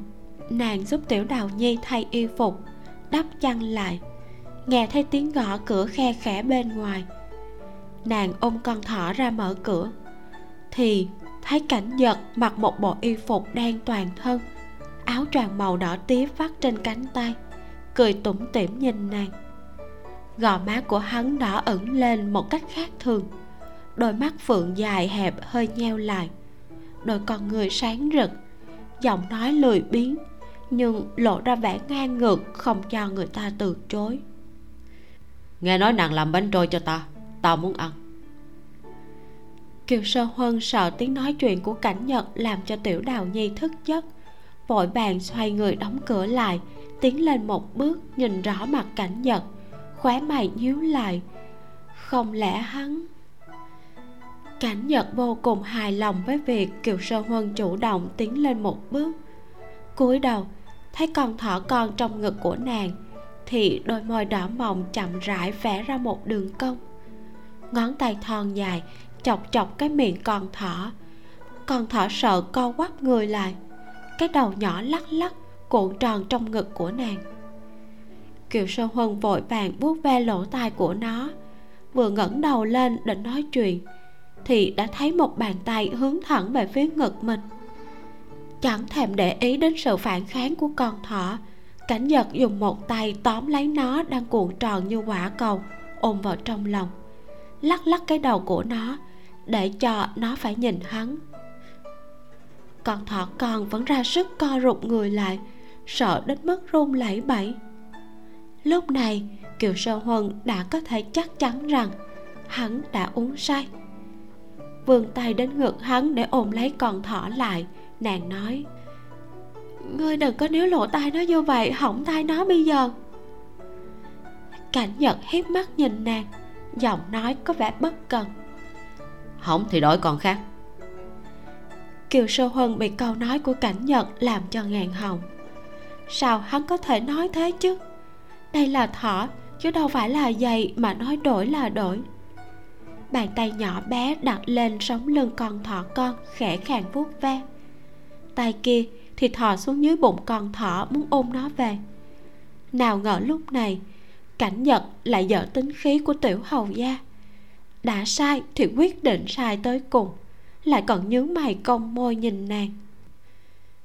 Kiều sơ huân sốt ruột, đuổi theo hắn mấy bước, trừng mắt, vẻ mặt rất hiếm thấy, nói, trả thỏ lại cho ta lúc này, đám ảnh vệ vừa vào đến cửa, đi theo phía sau cao linh ra hậu viện chuẩn bị nghỉ ngơi. Nào ngờ, vừa mới đi được mấy bước, đã nghe thấy giọng nói vừa tức giận, vừa có vẻ làm nũng của nàng, cùng với tiếng cười trầm thấp vui vẻ của chủ tử nhà mình. Cả đám đưa mắt nhìn nhau, lại đồng loạt lắc đầu thở dài. Tiểu hầu gia nhà bọn họ bao giờ mới thành thục hơn một chút? Không đi bắt nạt cô nương mình thích nữa đây. Cao linh e hẹp một tiếng dọn đường cho chủ tử nhà mình nói với đám người kia. Đi ngủ cả đi. Cả đám đều nhanh chóng im lặng trở về phòng mình nghỉ ngơi. Để lại hai người kia vẫn đứng ồn ào trong sân. Kiều sơ huân sợ đánh thức tiểu đào nhi nên không dám lớn tiếng. Hơn nữa nàng vốn cũng không biết cãi nhau với người khác. Bây giờ, đụng phải cảnh nhật dở trò đùa giỡn lưu manh. Nhưng hắn lại là chủ tử của nàng, cho nên nàng chỉ có thể chọn chiến thuật đi đường vòng, giải cứu con thỏ.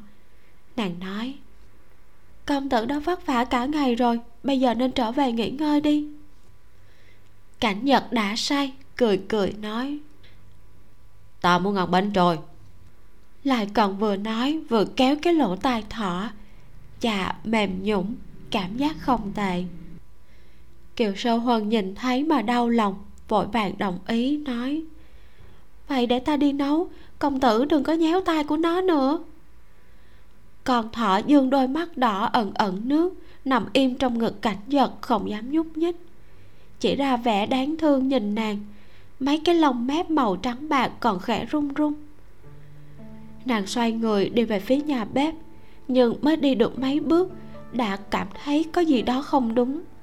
Quay đầu nhìn lại thì thấy cảnh nhật một tay ôm con thỏ con, một tay treo cái áo choàng, đang ung dung đi theo phía sau nàng. Xin công tử về phòng trước chờ một lát, ta nấu xong bánh trôi sẽ lập tức bưng tới cho công tử. Cảnh nhật nhìn nàng mỉm cười, trong mắt dường như hơi sáng lên. Ta muốn xem nàng nấu hình như hắn còn chưa nhìn thấy dáng vẻ của nàng lúc nấu ăn. Chắc hẳn là rất nghiêm túc. Vừa nghĩ thế thôi mà trong lòng hắn đã thấy ngứa ngáy. Kiều sơ huân biết bây giờ không thể nào nói chuyện phải trái với người này được, chỉ có thể để mặc cho hắn đi cùng. Chẳng mấy chốc, nồi nước đã sôi. Kiều sơ huân bỏ 10 cái bánh trôi vào nồi, lấy một cái bát sứ men xanh ra đặt sang bên bàn dài. Cảnh nhật ôm thọ đứng bên cạnh cửa nhìn nàng. Cứ nghĩ đến nàng vì nấu cho hắn một bát bánh trôi mà bận bận biều biều trong lòng liền cảm thấy vô cùng thỏa mãn. Hắn nhìn nàng khom người lấy bát đũa từ trong tủ gỗ ra, bóng dáng nhỏ bé như thể cây liễu đung đưa trong gió. Gò má trắng nõn bóng loáng như một món đồ sứ tinh xảo bởi vì hơi nước xông lên mà hơi nhiễm đỏ.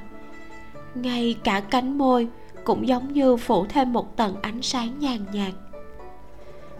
Cảnh nhật cảm thấy rượu trong dạ dày dần dần hóa thành một ngọn lửa đỏ rực. Chậm rãi thiêu đốt khắp người hắn.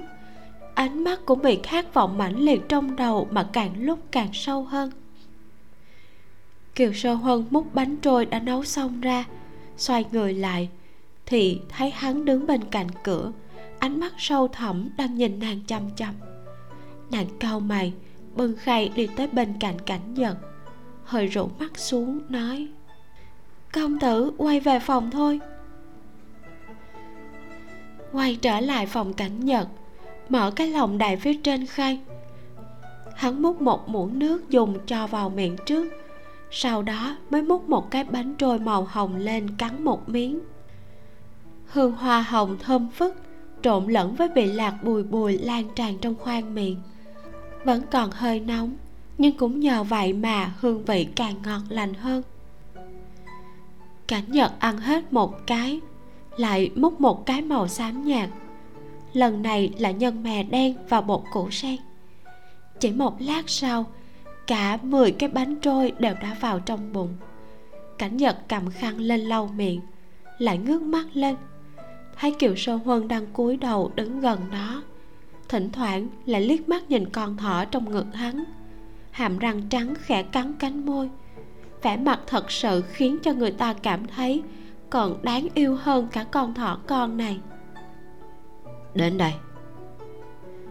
Cảnh nhật dứt khoát dựa lưng vào cái sạp nhỏ mắt hơi nheo lại đặt con thỏ con lên đùi ngón tay treo chọc nó kiều sơ huân sợ động tác trên tay của cảnh nhật nên vô cùng thấp thỏm tiến lên.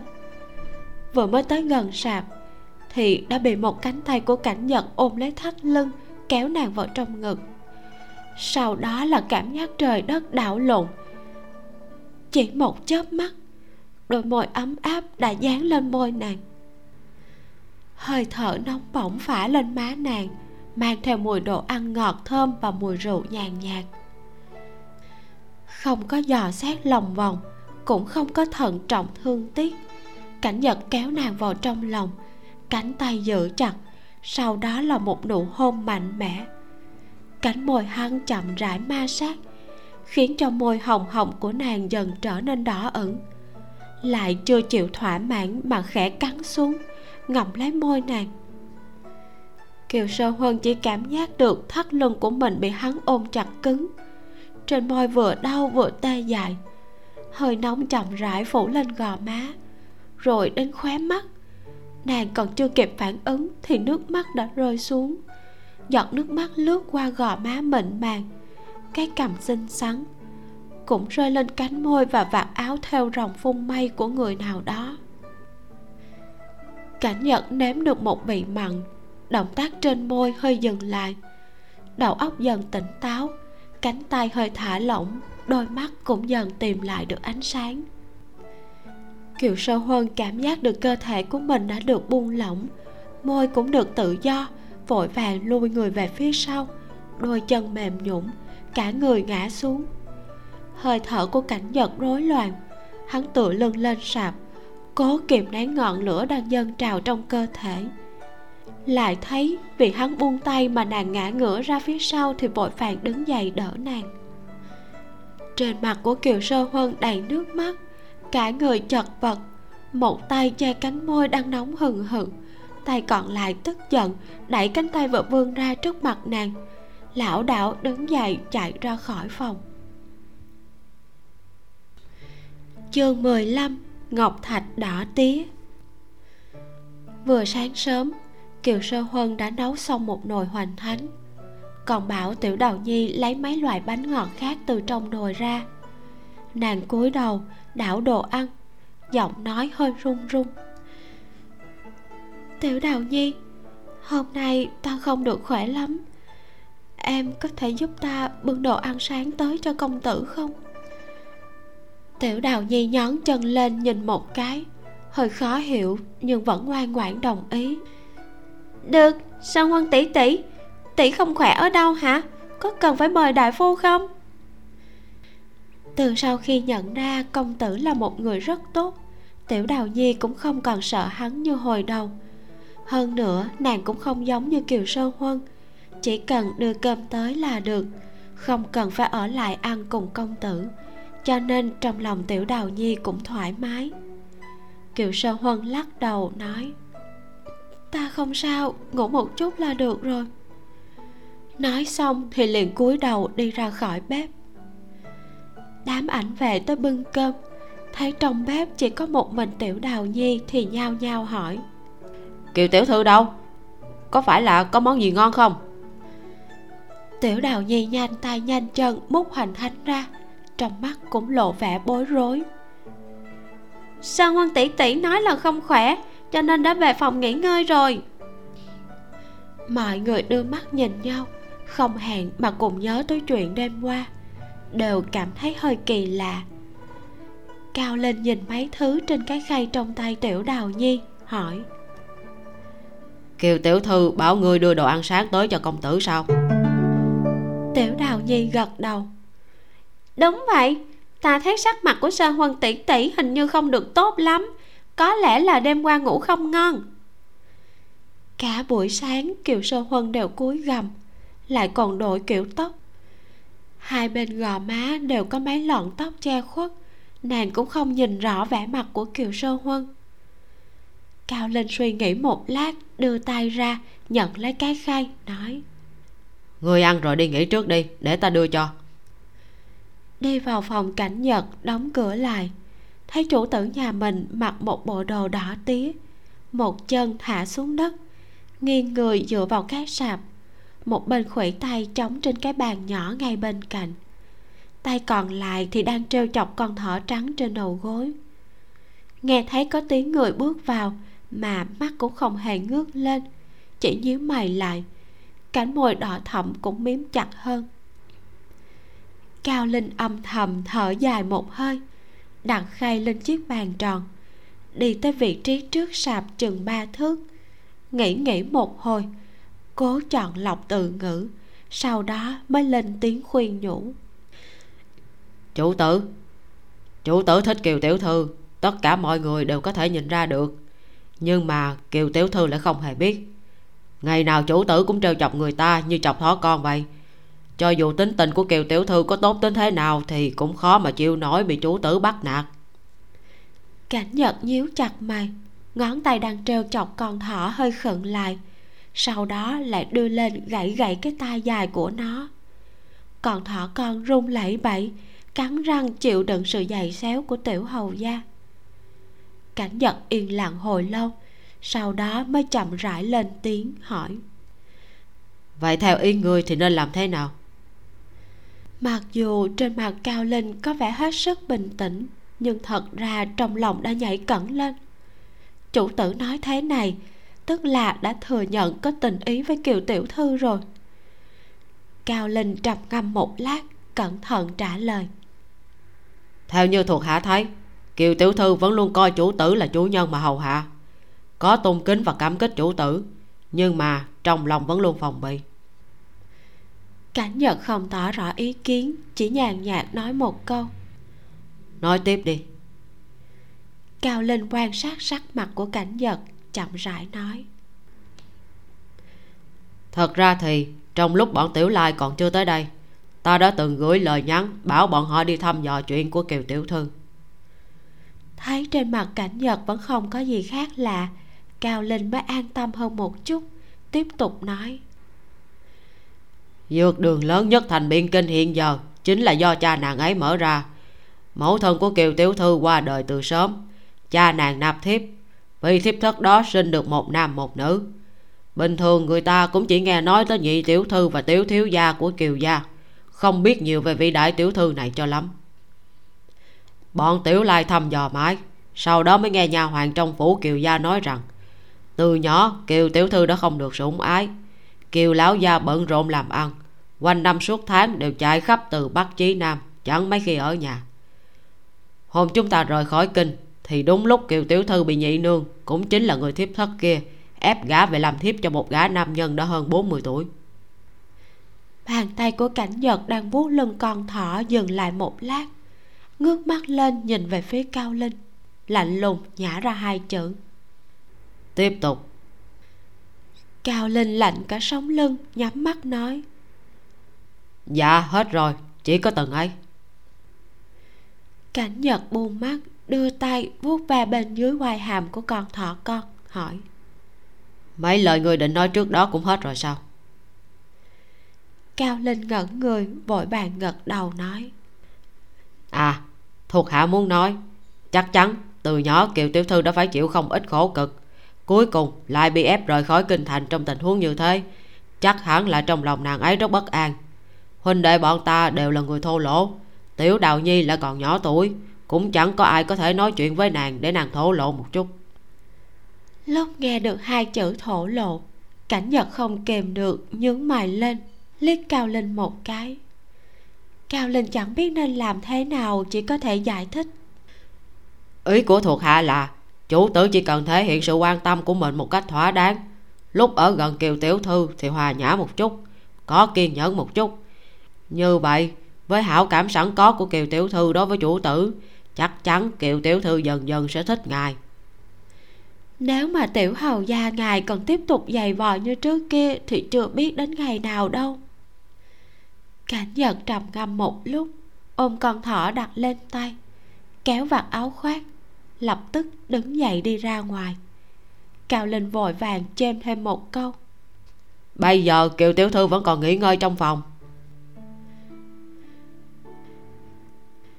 Cảnh nhật vừa đi tới phòng kiều sơ huân vừa quét mắt nhìn con vật lông xù trong lòng mình. Chẳng qua chỉ là một quả bóng mắt đỏ tai dài mà thôi.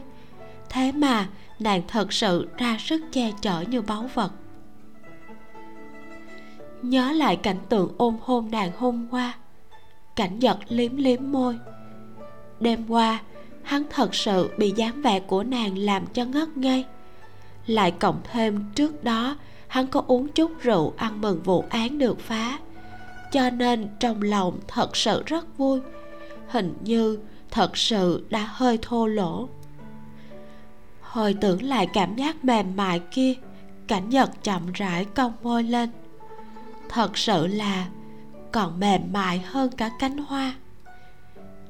Chỉ là vừa hôn một lát mà mặt nàng đã đẫm nước mắt. Lại nhớ tới lần trước, hắn siết chặt cổ tay nàng không chịu buông. Kiều sơ huân làm mặt lạnh với hắn tận ba ngày mới chịu nói chuyện. Lần này, hắn chủ động tìm nàng, trả thỏ lại cho nàng, rồi cùng nàng đi ra ngoài cho thoáng đãng một lát với tính cách dễ mềm lòng của nàng, thì chắc là sẽ nhanh chóng chịu để ý tới hắn nhỉ? Cảnh nhật nhẹ nhàng gõ cửa hai cái, không có ai lên tiếng đáp lại. Gõ hai tiếng nữa, lại cảm thấy không ổn, đưa tay ra đẩy một cánh cửa. Chỉ thấy trong phòng vắng tanh không một bóng người. Ở góc phòng là một cái rương lớn bằng gỗ liêm một tấm vải đỏ thẫm được xếp vuông vắn đặt ở góc giường. Cảnh nhật nhíu mày một cái, đi lên mấy bước mở tấm vải ra. Đúng là tấm vải ban đầu hắn đã cho nàng mượn. Lúc đó, nàng thay hỷ phục và giày nhưng lại không có chỗ cất. Màu đỏ cũng nổi bật. Cho nên, hắn mới bảo cao linh lấy một tấm vải tới cho nàng mượn để gói xiêm áo nhìn căn phòng được dọn dẹp sạch sẽ không nhiễm một hạt bụi. Cảnh giật giật mình trong lòng, vươn tay ra sau áo choàng, một tay thắt lại đai lưng, một tay ôm con thỏ con vào lòng, vội vàng bước ra khỏi phủ đệ. Hắn chạy thẳng tới cổng thành, hỏi thăm quan viên thủ thành một tiếng trước, sau đó vội vàng đi tìm khắp nơi. Mặc dù thành việt châu không lớn như biển kinh nhưng cũng sầm uất hưng thịnh. Phố xá chia năm xẻ bảy, may mà vẫn còn sớm, cổng thành chỉ mới mở được chừng hai khắc. Hỏi mấy quan viên thủ thành thì đều nghe nói, không thấy cô nương nào như hắn miêu tả đi ra. Lúc này người đi lại trên đường còn chưa nhiều, vóc dáng của cảnh giật cao lớn, thị lực cũng tốt, dùng khinh công chỉ một chốc đã tìm hết ba con phố nhưng đều không thấy người, lại vội vàng đi tiếp. Rẽ sang một con phố khác, cảnh nhật liếc mắt nhìn qua, nhìn thấy ở đầu kia đường một bóng dáng màu tím nhạt. Mặc dù chưa bao giờ nhìn thấy nàng mặc bộ xiêm y này, nhưng cả bóng lưng, kiểu tóc hay dáng đi, hắn đều chắc chắn là kiều sơ huân. Cảnh giật hiếp mắt một cái vì thần đuổi tới cảm giác sốt ruột và bất an trong lòng cũng dần hóa thành dòng nước ấm áp, lan tràn tới tận trái tim. Lúc sắp đuổi kịp bóng dáng màu tím nhạt kia, thì lại thấy một bóng người mặc đồ màu xám tro chạy như bay từ phía khác tới, đụng vào nàng, khiến cho nàng lão đảo. Cảnh nhật nhanh chóng tiến lên trước ôm nàng vào trong ngực, lạnh lùng liên nam tử kia một cái kiều sơ huân đột nhiên bị người ta choàng lấy thắt lưng thì sợ hết hồn. Đến lúc nhìn thấy ống tay áo màu đỏ tí đang hoàng lên tay nàng, cùng với lòng ngực dày rộng quen thuộc ở sau lưng, thì mới yên tâm hơn một chút, đồng thời lại có một cảm xúc lặng lẽ dâng lên trong lòng. Nam tử xa lạ kia cúi thấp đầu, vừa không ngừng nói xin lỗi, vừa nhặt mấy thứ bị rơi tán loạn dưới đất lên bỏ vào cái giỏ ở cạnh đó. Lúc trả cái giỏ cho nàng, hắn ta hơi hạ tầm mắt, môi cong lên lộ ra một nụ cười có vẻ bí hiểm, nhưng trong miệng vẫn liên tục xin lỗi. Sau đó, hắn ta chắp tay với hai người, cúi đầu bước vội vào một con hẻm nhỏ. Cảnh nhật chỉ để ý tới người trong ngực mình, cánh tay vẫn còn vòng chặt, cúi đầu xuống ghé vào tai nàng giọng nói lười biếng lẫn với chút lạnh lùng. Vừa rồi đã đi đâu? Kiều sơ huân vốn không muốn để ý tới cảnh giật nhận lấy cái giỏ người kia đưa cho đang định nói cảm ơn thì đã nhìn thấy nụ cười bí hiểm chợt lóe lên trên môi hắn ta. Trong lúc đang ngẩn người thì hắn ta đã khuất bóng trong con hẻm nhỏ. Cảnh nhật cũng cảm thấy người vừa rồi có chỗ không ổn khóe bàn nhíu lại, lấy cái giỏ trong tay kiều sơ huân, lật lên xem từng thứ một. Nàng cắn môi đấu tranh một hồi, cuối cùng quay mặt sang phía khác, nhẹ giọng nói. Cái ngõ mà người nọ vừa rẽ vào là một ngõ cụt. Trước kia, nàng và tiểu đào nhi từng cùng nhau đi qua đó trong lúc tới phường theo ở bên cạnh. Ban đầu, hai người tưởng rằng đó là đường tắt đi vào bên trong mới biết là không có lối ra. Cả nhật lật lên xem từng thứ một. Cuối cùng, cầm lên một khối ngọc thạch đỏ tía từ dưới đáy giỏ. Khối ngọc chỉ lớn bằng ngón tay út rộng hai đầu, hình dạng như ống khèn, tỏa ra ánh sáng màu đỏ tía rực rỡ dưới nắng sớm. Hắn nghiêm mặt, nghe được nàng nói câu kia thì ngực phát đầu lên nhìn nàng thấy dáng vẻ nàng cắn môi quay mặt sang phía khác một cách mất tự nhiên. Hắn chậm rãi nhướng một bên mày lên khẽ cong môi. Một tay xách giỏ một tay kéo cánh tay nhỏ bé của nàng hỏi. Ở đâu? Dẫn ta đi xem. Bởi vì chuyện đêm qua nên kiều sơ huân không muốn để ý tới người này nữa. Định bụng sau này sẽ để cho tiểu đào nhi hoặc là cao linh đưa cơm giúp nàng ở lại trong bếp hoặc về phòng mình là được. Nhưng nam tử xa lạ vừa rồi cùng với khối ngọc thạch đỏ tía vô duyên vô cớ xuất hiện trong giỏ nàng đã khiến cho nàng hiểu rằng hiện giờ không phải là lúc phát cáu. Vì vậy, chỉ có thể để mặc cho hắn kéo tay nàng đi vào trong con hẻm kia. Cảnh nhật cau mày, nhìn đoạn cuối con hẻm, chậm rãi hỏi mới sáng sớm còn chưa ăn cơm, nàng đã ra ngoài làm gì? Kiều sơ huân khẽ cắn môi rủ mắt xuống không đáp lại. Tay cũng lặng lẽ thụt ra, không muốn bị hắn nắm chặt một cách thân mật như thế. Cảnh giật miếng môi, cánh tay hơi buồn lỏng. Bịch một tiếng, con thỏ con trên khuỷu tay hắn rơi vào bên trong giỏ. Mí mắt của kiều sơ huân rung lên nàng vội vàng xoay người sang ôm con thỏ vào lòng. Cánh tay còn lại vẫn đang bị người kia siết chặt. Nàng chỉ có thể dùng má cọ cọ sống lưng của con thỏ con. Cảnh nhật đứng bên cạnh nhìn nàng, trong mắt ánh lên nụ cười nhàn nhạt. Hai người nhanh chóng đi tới cuối hẻm. Nếu chỉ nhìn vách tường thì thật sự sẽ cho rằng cho dù có đi tiếp thì chắc chắn vẫn sẽ có lối ra bởi vì con hẻm quanh co khúc khuỷu mà tường bao cũng được xây uốn lượn theo độ cong của con hẻm. Nhưng đi đến đoạn quanh cuối cùng thì mới phát hiện ra rằng đây là một ngõ cụt. Trước mặt là một bức tường đất cao tới sắp xỉ một trường người bình thường chắc chắn sẽ không vọt qua được. Cảnh nhật nhớ mày nhìn về phía kiều sơ huân hỏi, sợ sao? Nàng không muốn nói chuyện với hắn, không lắc đầu, cũng chẳng gật đầu, chỉ rủ mắt không lên tiếng.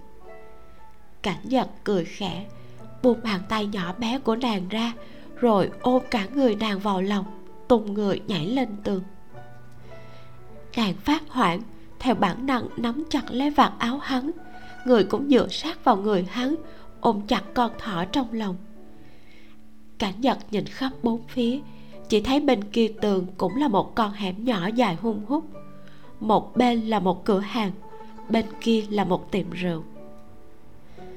Quan sát hết xung quanh, cảnh giật cúi xuống, nhìn người vẫn đang vùi đầu trong ngực mình.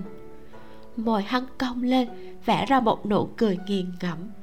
Dứt khoát cứ đứng trên tường như vậy mà ngắm nhìn phong cảnh đẹp đẽ phía xa xa. Ánh mặt trời đầu đông mới ấm áp làm sao? Kết thúc phần 3 mình rất là thích bối cảnh sinh hoạt mà tác giả xây dựng cho sơ huân và cảnh giận.